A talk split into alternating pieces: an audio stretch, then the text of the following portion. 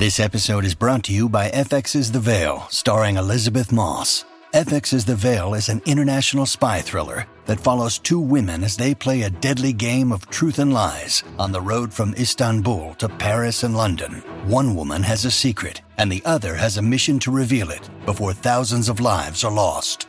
FX's The Veil, now streaming, only on Hulu.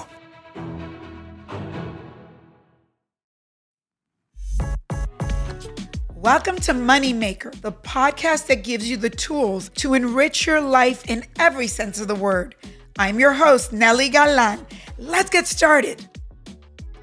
I am so happy to speak to my dear friend, Arthur Smith, who just wrote a phenomenal book called Reach Hard Lessons and Learn Truths from a Lifetime in Television. You know, everybody asks me, Arthur, isn't the TV industry and the entertainment industry treacherous. And I said, Yeah, it is. It's horrible. And you know, we've met not a lot of not so nice people, but I'm blessed to, and I tell everybody my best experience of my life in television was with Arthur Smith. And you and I, I feel like it's Indian matchmaker of career. We were match made together to work together. And people don't know that a lot of times in television, people get matched together. And sometimes it goes very bad. And in my case, it went very well because I have such respect for Arthur. He is a massive, incredible producer, but also has also run TV networks like I have, and we have a very similar background. And he's also an immigrant from Canada. Um, but you know, I think we have to start with how we met Arthur because it really was one of the magical experiences of my life to work with you. So I'm just thrilled to be here with you and always proud of you and just always love everything you do. Well, Nely, the, the feeling is mutual. Yeah, I was coming off of a, a, show with Fox called Paradise Hotel, which was a big hit in its time. And Mike Darnell, who was the executive at Fox, said there's something in development that we love. And we're working with Nely Galan, and it's called The Swan. And he said, go over and meet Nely. And oh my God, it, you know, it was love at first sight. It I mean, was, our first meeting. Was and we were both a bundle of energy. And um, uh, well, I couldn't match Nely's energy. Nobody can match Nely's energy. That's not true. You're pretty energetic. But, but you know what, Arthur? I had an epiphany reading your book about why you and I got along so well. Because I, I love that your book is a love letter to your parents, to mm. Goldie and Saul, which we're going to get into.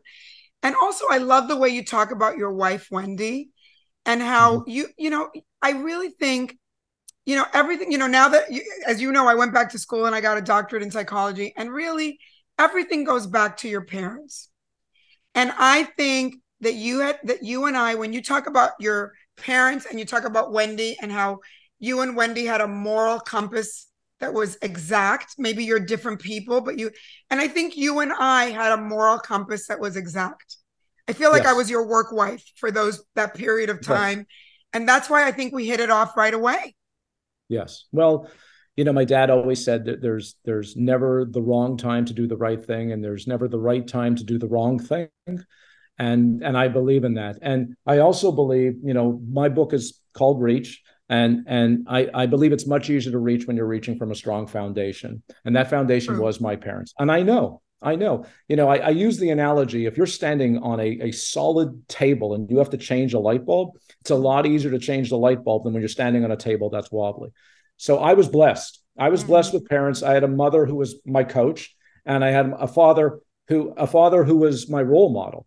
Um, and I, I, you know, the greatest compliment that I could ever get is when somebody tells me they remind that that I sound like my dad, or I, they remind me of my dad, and that's the greatest compliment. And i'll never be as good as him. I just can't. It's he's the most he's the most grateful man uh, ever. And that's the thing i learned most about him is is gratitude. I, I work at it. It's it's i'm always a work in progress like we all are. But you know nely is funny. If i would go out for a sandwich with my father at a deli and, and he'd be eating the same sandwich the exact same sandwich for some reason his sandwich was so much better than mine. Why is that? Why is that? You know it's because it's it's it's because it was him. It was because it was you know it was his character. Now, when I say that, it's much easier to reach when you're reaching from a strong foundation. Not everybody has great parents, and there are a lot of successful people, but they found a way to find a foundation in some other way. and sometimes right. it's friends, and sometimes it's siblings. So even if you may not have had the greatest parents, um, they're still there's still you have to, to find it. You have to find those people yeah. that that bring light into your life.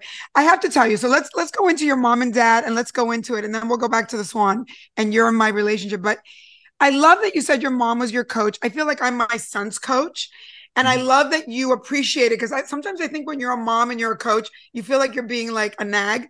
But I love how your mom even would say to you, I need to go to this meeting with you. I need to go to this thing with you. And I also love the way she very gently but strongly guided you. Like, I didn't know about you that you had really started acting at the, in the mm-hmm. beginning. And, you know, the whole time I knew you, I go, who does Arthur look like? Who does Arthur look like? I couldn't figure it out. It was John Travolta. And you kept getting cast as like a young John Travolta at a very young age. But your mother was kind of saying to you, son, there's something bigger out there for you. There's something else for you. And I love that you listen and that you and that you give her such praise in the book. It was just so beautiful. Yeah, I mean, listen, she drove me crazy. She did. Um, and you know, I'm married to a very special woman, Wendy, who had to deal with my my mom because she was a lot. But my mom, you know, she meant she meant well, and and um, and she was going to stay involved. And my mom was she was brilliant. Uh, you know, if, if if she had been born in another era, well, she she may have been a Nely Galan type. She may have been a CEO because she was just born in the wrong era. And yeah. and I think a lot of the advice I got from her was like a, a CEO, CEO's mentality. So she was very good at guiding me. You know, it, it kind of every time I like when I got my first part in a movie, you know, I you know the story. It's so crazy. Talk about a reach. I went out to be an extra in a movie, and I ended up getting pulled out of line, and I ended up reading for a part and screen tested, and I ended up getting a part. And I I had never auditioned for a movie before, and here I was in my first movie role.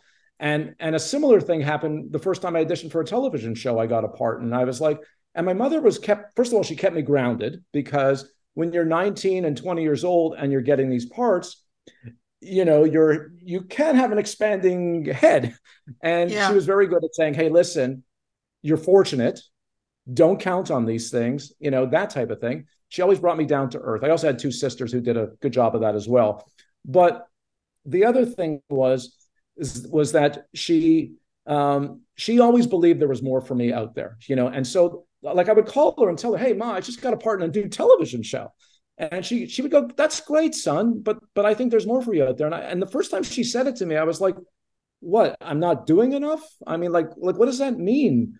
Like I was kind of kind of mad that she she had that reaction, but she didn't mean it like that. And I and right. I learned to understand. And, I, and then there was one point where she said it again, and and and I, I can't remember what it was, but I think I got a, a part in a play or something like that.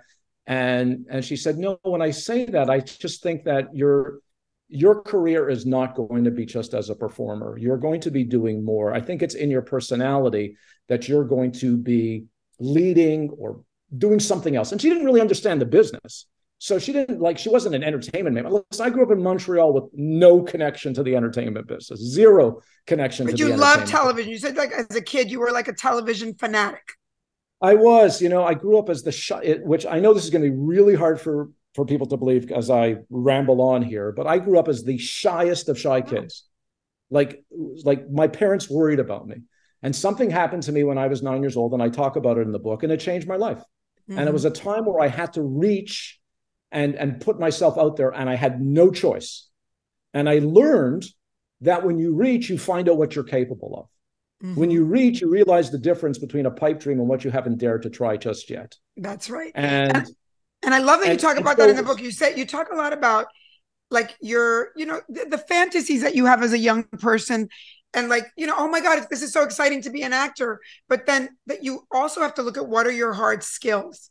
And mm-hmm. you talked a lot about like connecting the dots, like you were always athletic as a kid. And then you got into television at first like when you first got into the t- like the the the producing part of it you got into the sports side of it which was an area you really knew and kind of yeah. being open because I think a lot of kids get stuck. I want to be this, I want to be an actor, I want to be this. That if you love the whole industry, you're open to being to growing in it. And I think you talk about that a lot in the book, which I loved. Yeah, I mean, you know what? Every time I start something, I think I'm going to be doing it for a long time until I say, you know what, I want to try something else. And that's, you know, I'm in, I'm, I have, I'm someone who's always reaching. You know, that's that's just who I am. Um, I finally found a place. You know, the job that I have now, running my own company, is the longest job I've ever had, and it is that way because within the company, I can pretty much do any type of show: sports, entertainment, variety, comedy, whatever and I, I, there's nowhere else for me to go. But it took took a number of stops along the way. When I started at CBC, and I got this break, I was. Well, let's talk about that's a Canadian broadcasting. Yes. So when I started there, um, which is a crazy story how I got the job, and and and you know what? It's funny how ignorance is bliss. If I knew more about how the business worked, it would have never happened because right. I would have said, "Oh, you don't do this." I literally stalked somebody, waited for them five hours outside their office until they came out of their office. I probably would get arrested today right, for what I was right. doing. And then I asked for 10 minutes of his time, and then it led to 90 minutes, and then it led to a meet a bigger meeting. And then eventually I started producing and directing when I was 22, and I did the Olympics when I was 24, the LA Olympics, et cetera, et cetera. And then I became um, head of the sports division, which was complete lunacy. But when I started at CBC, I said, "Oh, I'm in. This is my this is my career. I'm going to be here for the next 30, 40 years. This is it." And then when I got to be head of CBC Sports, I said, oh my God, this was a job I wanted to retire in. And then I just realized, you know, television is my first love. And as a shy kid, I will tell you that television kept me company. It did. Yeah. It did. And and it was it was through sports that I that I that I found myself and then I realized that I liked being out there. I liked being the guy with the ball and you know with the pressure on and I, you know, and then I, and then from that, that led to acting. And then from acting, that led to me every time I was on set, every time I was on set doing a show, I was so freaking curious about how things were made that I would go into the control room and I would ask the director questions. Mm-hmm. And even when I wasn't shooting, I'd hang out by the director and just ask questions. And and I, I started to have this fascination with the whole thing, how it's all done. And I guess mom was right because there, yeah, there was mom no was right. But I love also that you tell some really some really good stories about how you got like sometimes you got too big for your britches. Oh, like yeah. I love the story where you were going to CBS in New yes. York. Yes. And the, the, your boss's wife was the airline stewardess oh and caught God. you going on an interview. And then you go to CBS and the guy kind of blew you off. Tell that story. Well, you know, I, I I was 25 years old. I was coming off the LA Olympics. Yes, my head was swelling, and I said, you know, you know what, I can do anything. And I said, you know, the next thing for me is going to CBS in New York, and I know there's a guy um, who's who's relatively young. I wasn't relatively young. I was young, but but anyhow, um, and I, I managed to get a meeting with him. It was Canada Day, so I figured maybe this is the gift. It's July 1st is Canada Day, and I flew to New York, and I get on the plane, and Nely just pointed out, the stewardess was my boss's wife. I mean, of all the possible flights. And and she she says to me, Oh, hi, Arthur, you're going to New York. I said, Oh, yeah. And and and and you brought some tapes. And you got a bag full of tapes. Because back then we used to bring our tapes. Yes, and so I said, "Yeah, I, uh, I'm going to be showing it to some friends of mine." And I don't know. I don't. I was like, oh god, she's. There's no way she believes this. She knows I'm going to CBS because everybody knew I was ambitious, and it, it, you know. So anyway, I go to the meeting. I have the meeting with this guy, Terry O'Neil. I'll never forget him. And and you know, we're doing the interview, and I thought the meeting went really well. And and he said, listen, I don't have any openings now, but I'll I'll be in touch if anything. And I I get to the elevator, and then I realize I have the bag of tapes. I have the bag of tapes with me. And I go, I never left the tapes. So I said, you know what? I'll just go back into his office. I'll just bring the tapes back. And I go back to his office and he's not there. So I said, okay, I'll just leave the tapes on, on the desk. And I, I put the tapes on the desk and I'm looking around to write a note. And then I see my resume in the garbage, in the trash. Like the worst. It was, it was like, I was like the worst feeling. So me being me, I took the friggin' resume out of the garbage. garbage. I put it back on his desk and I write this note. Nice meeting you, Terry. And and I went, what a jerk. But you know what? I wasn't ready. I wasn't ready. And I think it's important for also young people to hear that because not not everything goes well. I mean, not to go backwards, but you also on a movie set, they told they told you could you ride a motorcycle? Could you, you yeah. like in other words, we all BS and say we can do things before we can do it, and then you get caught sometimes. I yeah. want to talk about your Dick Clark story. So I don't know if everybody listening knows who Dick Clark is, but Dick Clark is the biggest icon of our business. Who was a, a I mean, I also have great stories with Dick Clark. He was a wonderful, incredible man who owned TV pretty much, and you know everybody knows him from Dick Clark's New Year's Eve you got a meeting with Dick Clark. Tell what happened with your mother and everything. so um, yeah, it's funny, but you know how um, the CB the CBS throwing in the garbage thing. You know, when something like that happens to you, yes, I was upset and yes, I was depressed, but sometimes it takes a year or two to figure out why it happened to you. Right. And clearly, had had I had that had I got the job at CBS, I would have never become head of CBC Sports. I would have never moved to LA. I would have never met Dick Clark and all these wonderful things. I did two more Olympic Games after that. So, but at the time, it was so. So when I become head of CBC Sports, I start getting that feeling like I need to do something else. And I was so fortunate to have this career in sports and pack it in in such a short amount of time that I started thinking about what else is out there for me. And I thought about who who do I admire? and and I always had my eye on Dick Clark, and Dick Clark was an amazing on-camera host, but he was also an amazing entrepreneur.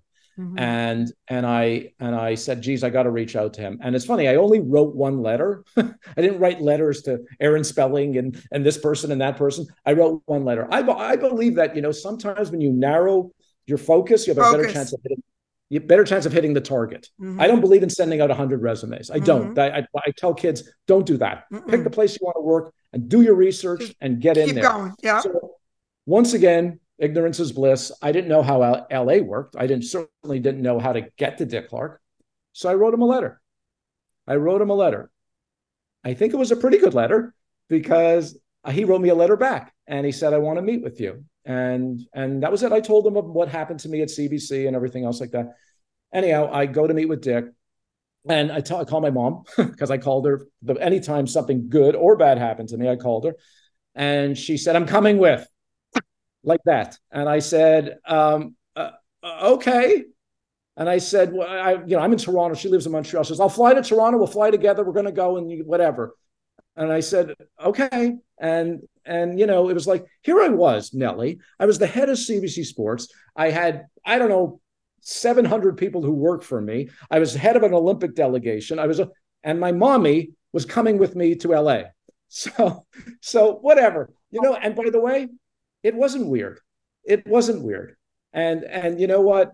And I wasn't embarrassed by it. And I'm not even embarrassed to tell the story because it's a great story. Her, you know, it was so she came, so she came with me to LA and I had this meeting with Dick Clark and it was like at 10 o'clock in the morning. And I said, Hey mom, listen, enjoy LA. I appreciate you coming with me. Go to Beverly Hills, go to Century City, go to Santa Monica, do whatever you want. I will be back in a few hours. She goes, No, no, no, no. I cannot, I cannot be having a good time with you meeting with Dick Clark and whatever. And I said, I understand. I understand. Yes, yes, mom. I understand there's a hotel nearby. And do you just put me at the hotel and I will wait for you. It's a Sheraton Universal. You you go to Burbank. I'll wait to the Sheraton Universal. And, and I said, well, what are you going to do? She goes, I'll just sit here.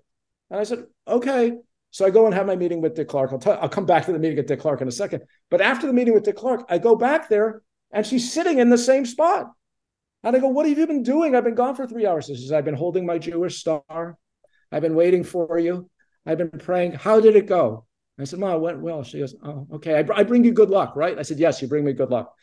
So how could you not love somebody like that? Come on. Of course. I mean, she, she was special. She was special. But Nely, I was her favorite. I was. I really was her favorite. I just, I just, you know, I have two sisters that I'm sorry. I mean, what, but... what, what everybody doesn't know about you is I think this is your success. You're surrounded by women that love you. You have oh. your two sisters, your mother, your wife, and your two daughters. You have a lot of I... women, and then you work with a lot of women in, in, television. I mean, what can I tell you? You're very blessed.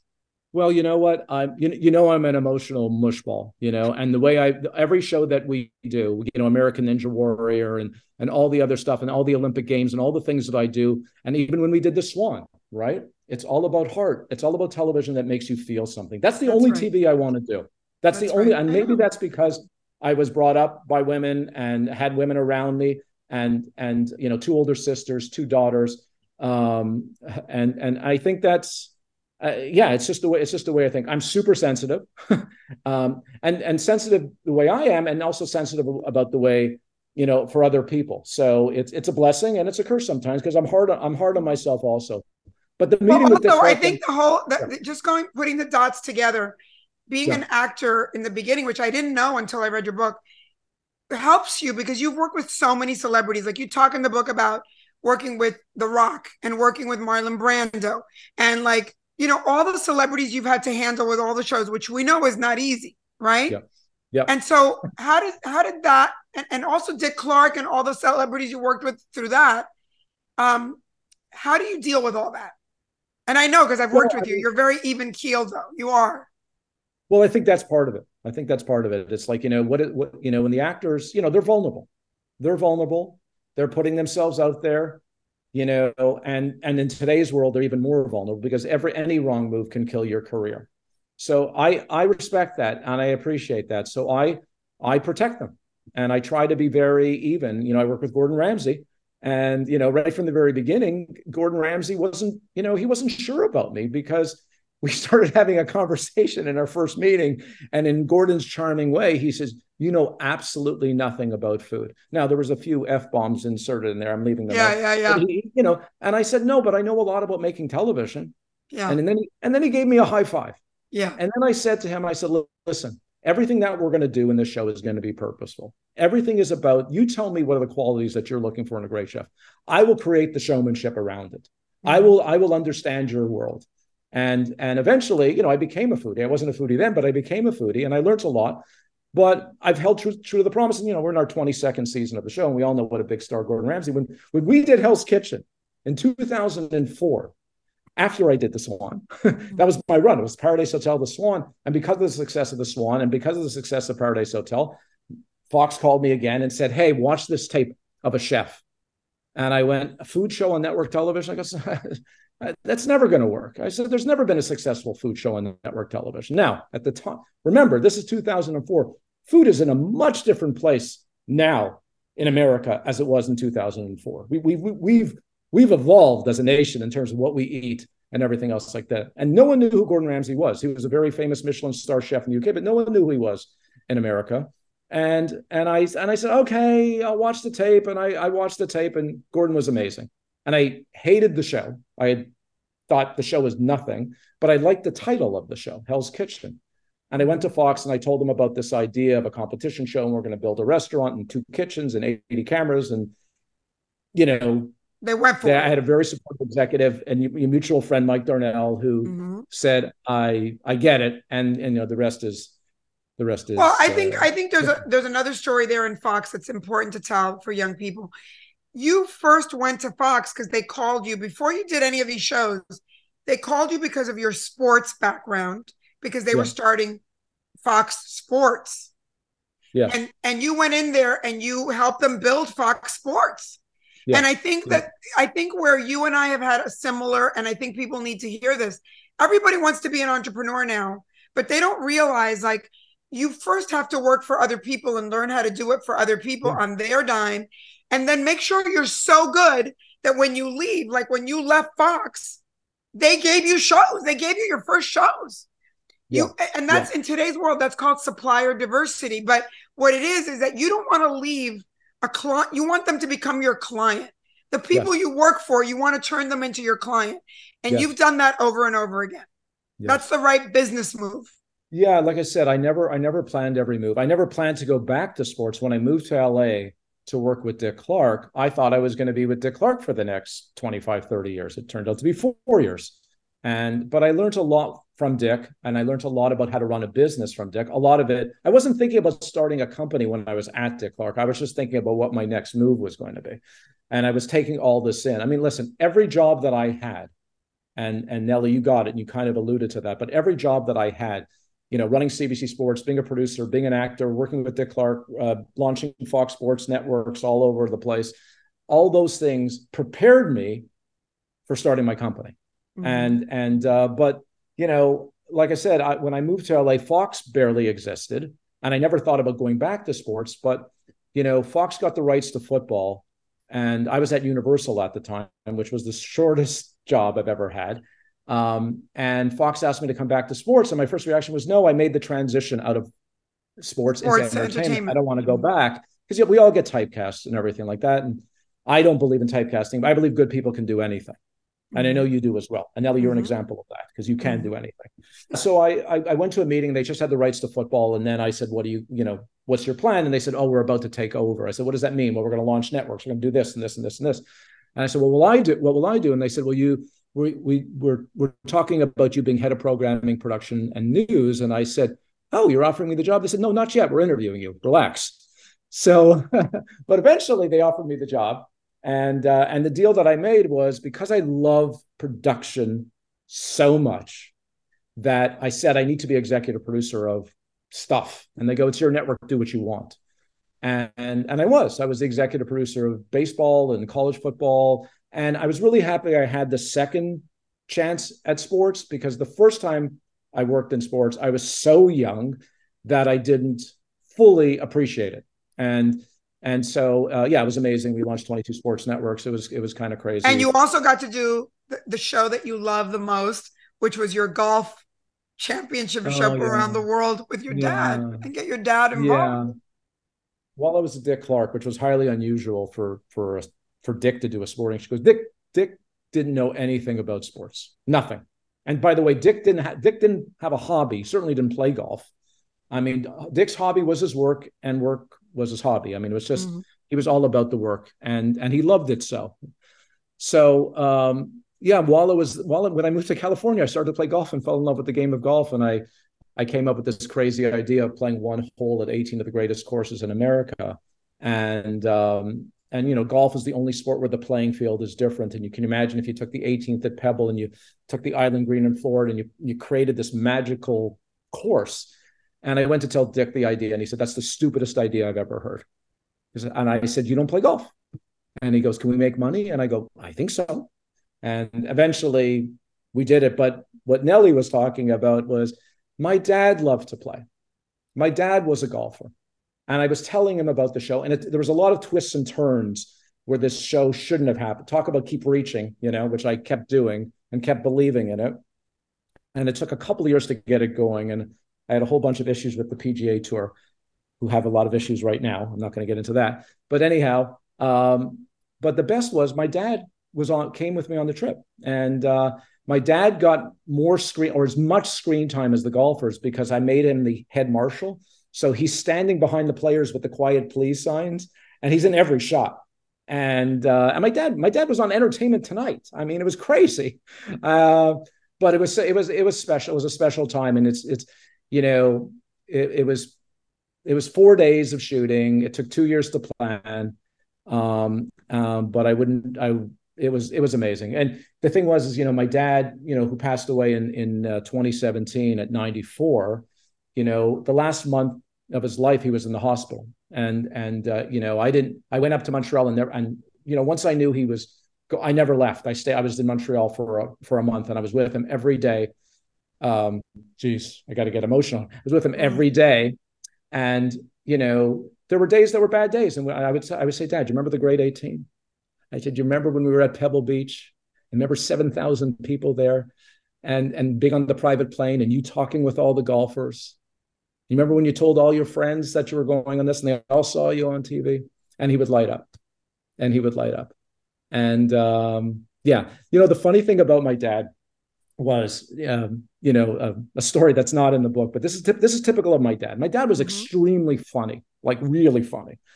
And at, at, all times and sometimes not not not the most appropriate times. It just it just could he was a pathological joke man. He just could not stop himself but the one thing my father my father was very proud and and he loved to talk about his son and what his son was doing so he had this very clever way of getting a stranger engaged in a conversation about his son. This is what he did. Okay. He would go up to somebody, waiter, uh, person in an elevator, and he would ask them the following question Do you watch television? How many people say, No, I don't watch television? Everybody says they watch television. So as soon as they said that, they go, Have you seen American Ninja Warrior? Oh, have you seen Hell's Kitchen? Have you seen the Olympics? Have you seen this? So it was like it was it was quite brilliant actually because he knew how to engage in a conversation. And anyhow, that but that was typical of my dad. Hold on. Moneymaker will be right back.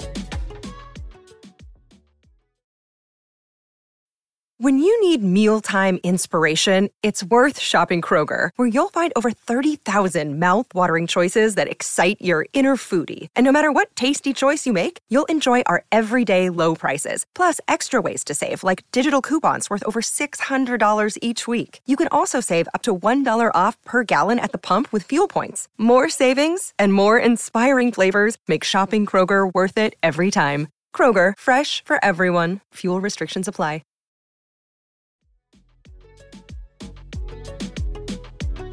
Let's get back to the show. Okay, so now for the entrepreneurs out there, let's talk about you. You're in all these executive things. You're then at Fox, and then you tell Fox you're going to leave. I love that you said your sister Marilyn said yeah. to you, and this was a big moment for you to leave to leave and start your own company. You know, chase the work that you love, Arthur. You've done enough. You've proven yourself, and we all suffer from that.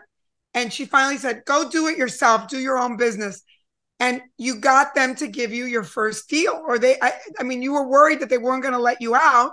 Yeah. and in fact in the end they they they gave you your first deal. And i've i have done the same thing. I've always left a company and then i leave with a deal. And and i don't understand why everybody thinks you just leave and you start a business cold turkey. You don't. Right. Well it's also the way you leave. You know right. i'm sure when you were working there you left on really good terms. You That's made sure right. they were looked after. You did it diplomatically. You made That's sure right. they understood why you were leaving and everything else like that. So I I had decided I wanted to to leave Fox. I had a long term deal. Starting my own company was the biggest reach of my life. I had a very very uh, fat deal at, at Fox Sports. They looked after me. Um, I I could have stayed there forever, and I was willing to take the risk because I wanted to get back to doing all kinds of television. And also at Fox Sports, we were so big that I couldn't get into the control room anymore. Uh, yes, I was an executive producer, but I wasn't anymore. I really wasn't. I was you just. You couldn't get your hands dirty. No, and I need to do that. I need to play. So, um, so I went to them and told them I was leaving, and then um, they first had said, "Well, we're not letting you out." And I said, "No, no, I'm not going to a competitor. I want to start my own company." And they went, "Oh." I said, listen, can you hang around for another six months? And I go, another six months. And they go, yeah, there's initiative. There's an initiative that we're launching. We were launching all these local sportscasts, and we want you to oversee it. And I said, okay, what's another six months? And it was hard because my, you know, mentally I was, I wanted to go. So I had to put my idea on hold, but it allowed me to think about the company I wanted to start. And so it wasn't wasted time. And nobody knew. Nobody knew. And you you couldn't tell by the way I was working. And I think that made a big impression on the guys at Fox because the senior guys knew I was leaving, like two or three people knew I was leaving, but they could see I worked harder in those six months or as hard than I did in the other number That's of right. years that I was there. And mm-hmm. so when I, when, you know, about a month before I was leaving, they came to me and said, Hey, listen, and I, we want to talk to you. And I go, well, no, no, not another six months. And they go, no, no, no, no, no, no. We want to, we want to order your first show. And uh, it was a show that I created while I was Fox Sports. It was a, a sports clip show called "You Got to See This." And I said, "How many? How how how how many episodes?" And they said they said sixty five. And I went, "Oh, great!" And uh, and I got my company off off and off and running. And we went on to do two hundred episodes. And it was it was a nice base to build upon because we got a building, we got edit suites, we had a company, and it allowed me some runway to develop and and start selling uh, selling other shows. So you know how you leave very important. and let's talk about that too because i think sometimes when people see you know uh the business they don't understand really the financials of the business or being an entrepreneur in the business. And and also i think you know you see only very glamorous things like fictional shows. You don't really see you i mean you were at the forefront of not nonfiction and reality. And i know we don't love calling it reality but people call it that but I think we have to talk about the business of what we were all doing because we were in this incredible moment where it cost so much money to make shows that were scripted. And we, mm-hmm. you know, the, the financial model of what we did was so much better. And let's talk about the truth. If you had stayed an executive the rest of your life, you wouldn't have made the money you made running your own business in an Yeah. emerging business within a business that cost less money and made more profit. Can you talk about Yeah. that? Yeah, I mean, listen, when I when I left uh, to go start my own company, I'd like to say I had a really str- uh, had a strategic plan, but I really didn't. I just knew that uh, I believed in myself, and I was hoping I would make half the amount of money that I made at Fox Sports. I ended up making a lot more, um, but uh, but I really wanted to get my hands dirty and produce. And at the time, sometimes you know, listen, I believe we make our good fortune. I believe the more you try, the luckier you get. Because in when I left in 2000 or when I decided to leave in in 1999 you know there wasn't really reality television. There really you know survivor hadn't been on. Uh, maybe real world was just getting its feet wet. And and so the reality craze just happened basically a year or two after I started my company. And um and you know Hell's Kitchen and The Swan and Paradise and all these shows that we did we you know it was you know you have to be a little bit lucky. Now i i believe in myself. I wanted to start a company that was going to be a non-fiction company. You know i had done award shows. I had done variety shows. I had done shows that if they were in today's world they would be called reality shows. I did a show called when stars were kids for nbc i did another show called caught in the act. I did the usa music challenge. I did battle of the bands i did all these shows but they weren't called reality television at that time. And reality television now to me is really you know there's really two genres of reality television. There's the survivor structured reality which hell's kitchen falls into the bachelor falls into and then there's the unstructured reality which is the real world which is the kardashians and real housewives. Everything else the game shows are game shows. American idol is a variety show. You know american ninja warrior is a sports entertainment show. Yes they all get lumped into the reality genre. That's why nely was referring to my dislike of the word reality television because uh, you know I, I believe reality television is is really two two genres or two subgenres. Um, but yeah i got lucky. I really did. I i you know you got to be good to be lucky lucky to be good. Beyond you know getting my resume thrown out in the garbage at cbs there's other failures. There's other things that didn't happen to me. And if you're going to try. You're going to fail. A lot. if you're going to be successful you're going to fail. So you got to just keep going. And i i i think the worst place to be is in, neutral. I think that's the worst. You know when young people talk to me and they say you know i'm not sure what i want to do. I know what I, I just say guess. Just fricking guess. Just go. Because you're not doing anything right now. And listen i i thought i was going to be an actor. I then i was a sports producer then i was head of a sports division i said oh i'm going to be an executive no no no no no i'm going to la and so I kept changing, and it's okay to change, and it's okay to evolve. But the truth of the matter is, everything that ever happened to me led me to to where I am today. So none of it's a waste of time, and every failure is a redirect. It's an adjustment. And listen, eh, it's not easy when you're going through disappointment and stuff like that. And that's and and that that to me is one of the reasons why I wanted to write this book because I wanted to get the message out there because I've been doing this for over 40 years and I've I've lived it. And you know, the, this book to me is a chapter in my life when I just want to, you know, pay it forward. And and you know, all the proceeds from you know my proceeds from the book are going to the Reach Foundation. The Reach Foundation is something I set up as soon as I got my advance from the publisher. I threw it into the foundation, and basically the foundation gives money to uh, half a dozen charities, all who lift people up in some way so they can reach in their own life. And and uh, I realized I get so much pleasure out of mentoring and and and I and I had so much fun writing the book. To be honest with you, it was never work. You know, it's funny, Nely. I I had been subconsciously writing the book for five years in my head. I made a resolution. I actually wrote it in my phone in 2014 that I was going to write a book, and then I got busy, and then I didn't. And then there was one rainy weekend. I sat down and I was in in this office where I am right now, this home office, and I started to write. And it was a Saturday morning, and I started to write, and I couldn't stop writing. I slept two hours Saturday night into Sunday night. I slept in this room. I did not leave the room. And just to paint a picture of this, I, I came out of you know you know the movie Back to the Future, Yeah. and you know you know Christopher Lloyd. Yeah. That's what I look like. That's what I look like. I look You like couldn't look like Christopher Lloyd if you tried, dude. I know, but the point was my hair was standing up. I was unshaven, and Wendy thought I was out. Wendy, my wife, she thought I was out of my mind, and she goes, "What? What? What have you been doing?" I said, "I, I just wrote 85 pages." She goes, "Of what?" And I go, "Let me read it to you." And she goes, What is this? I go, I think it's a book. And she goes, It's good. I said, Is it really good? So anyhow, and then and then I and then it took me another few months. It, it hardly took me any time to write the book because it was just building inside of me. It was just building inside of me. And I I and I had this, you know, this mission about the power of reach. And and and that's what I want to get out there.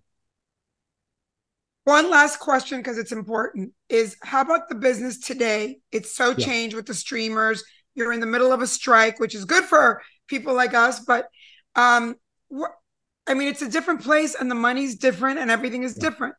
What how would you categorize what's going on right now? Well, I mean, on the plus side, the uh it's i mean it's the golden age of content i mean there's, there's you know there's television is so much better than the movies and we're seeing such unbelievable content in limited series and you know there was a time you know there's a, there was a time in years past certainly in the 80s the 90s and even the early 2000s where sometimes something was in and something was out. Like game shows were in documentaries are in document now everything's in. Everything's in. And and there's just so many places to place your programming and that's amazing. So that's the good news. You know the hard part is that it's harder to have the big massive primetime hit you know i don't know if there's going to be another show like hell's kitchen that runs for 22 seasons. I think that's going to be highly unlikely. I just don't don't see it. And streamers as we know you know a, a long running show on a streamer is three or four years. You know it's five is really unusual because once they have you on their platform they they they've kind of got the heat from your show and then it lives there forever. They don't necessarily need to do 20 seasons. So mm-hmm. You know it's it's changed and you know we you know we we dance to the music that's playing right so when it changes we change and we evolve and we find different ways to make money and we find different ways to evolve ourselves and and and and the big thing about you know being a successful producer entrepreneur is is really understanding the needs of your buyer. It's like any it's like any business, right? You just have to understand when we pitch a show to Netflix, we know that it has to have a story arc. We know that it has to have something that hooks you from episode to episode because Netflix, the whole thing about being a success on Netflix is completion. It's right. not it's not about oh I brought you know I got this amount of people to to to watch my show. It's about how many people completed watching the show. That's right. the number that they're focused on. So we have to make sure that whatever we're doing has to have real hook from one episode Hooks. to another. To yeah. Right. When we're doing a broadcast network television show, because it's so hard to get a big number on broad, we have to have something so good and so broad and so compelling that people will wait a week for it to come back. And that's that's that's another challenge. So everybody has their own own thing. And and um, and I think I think like I said, it's it's it's really knowing your customer in any business, and you just continue to evolve and I hope they solve this writer strike soon. You know, yes, um, being an especially in the in the middle of AI coming out, it's not a good idea. Yeah, I mean, I just uh, you know what, you know, listen, I'm sure there are people who do what we do who might say, "Oh, it's great, I'm going to get more work out of it." But I'll tell you what, you may get another show now, but you'll get one less show later.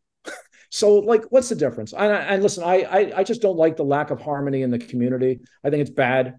I don't like all the people out of work and the impact that you know that it's having and and i and but you know what? I feel for the writers. I really do. I'm a member of the writers guild. So I, but i but i feel for the writers because the industry has changed so much that it's hurt the the ability for writers to make money. Smaller episode orders on netflix six episodes eight episodes. When remember when everything was 22 episodes? Mm-hmm. and and the lack of back end because when you work with a global streamer they it's own global rights. it's, it's very, very difficult, difficult now I also understand that the big studios they're under tremendous financial pressure right now. I mean, they're they're they're just the, the ways that they make make income. So I think there's there's there's an answer here, you know, and it's going to be a compromise, like all of these negotiations are. I hope it gets done really soon. I don't. I don't. Okay, one last thing because we ha- I want to end on you and me working together on the Swan. When we did the Swan, it was yes. a scandal. Yes. And I don't know if you remember that the day two days before the Swan came out, Mike Darnell, our mutual friend, came in and did a re edit that was more scandalous. And I was crying. And he said, Are you crazy? You've got a hit on your hands. And it's, it, it, it and he, he was right. But yeah. now so much time has passed. And how do you feel about today everything is politically correct. I don't know. Is that leaving? Or can we come back and do shows that are scandalous? Or is everything have to be politically correct? How do you feel about that? Well, it's difficult. It's difficult, you know. Um, you know, I'm even scared to talk about it because you, you, never know what you're going to step into. Yeah. But um, there is such a sensitivity right now that it that it is a little bit overbearing and it does affect your creative process. I I, yeah. I still think there's opportunities to get out there a little bit and put yourself out on a limb, but you got you got to be careful. Yeah, you got to be careful. I think. Listen, if you're going to take it, if you're going to take a chance and do something a little risque, it, I I know this sounds oversimplified, but it just needs to be balanced. If it's balanced, you probably can get away with it. If that makes any sense. Well, I am just so thrilled, Arthur, to see you and to talk to you again. I am such a fan of yours and I have so much respect for you. And I'm just thrilled that this book is available for anybody that is even interested in this business. You give them an incredible playbook of mm-hmm. how to think not in a in a linear way, but in a that, that the puzzle of your life will reveal itself slowly. That's what I got out of it. And that uh, you just have to hang in there and stay the course, and everything works out. Everything works out. Everything's meant to be. The more you try, the luckier you get. Nely, you're amazing. I look for. I, I, I was so looking forward, and I took. A, I know it took a minute for us to get this set up, but I, I, I, I, it's it's amazing to see you. It's amazing to talk to you. I have so many fond memories. I know. I mean, um, yeah, you're you're you're special, and I I I, th- I thank you for allowing me to no, to ramble you. on like like I do. No, por favor. I love every minute of it. Thank you so much. Moneymaker is a production of Money News Network. Moneymaker is written and hosted by me, Nely Galan. Our executive producer is Morgan Lavoie. Thanks for listening. See you next time.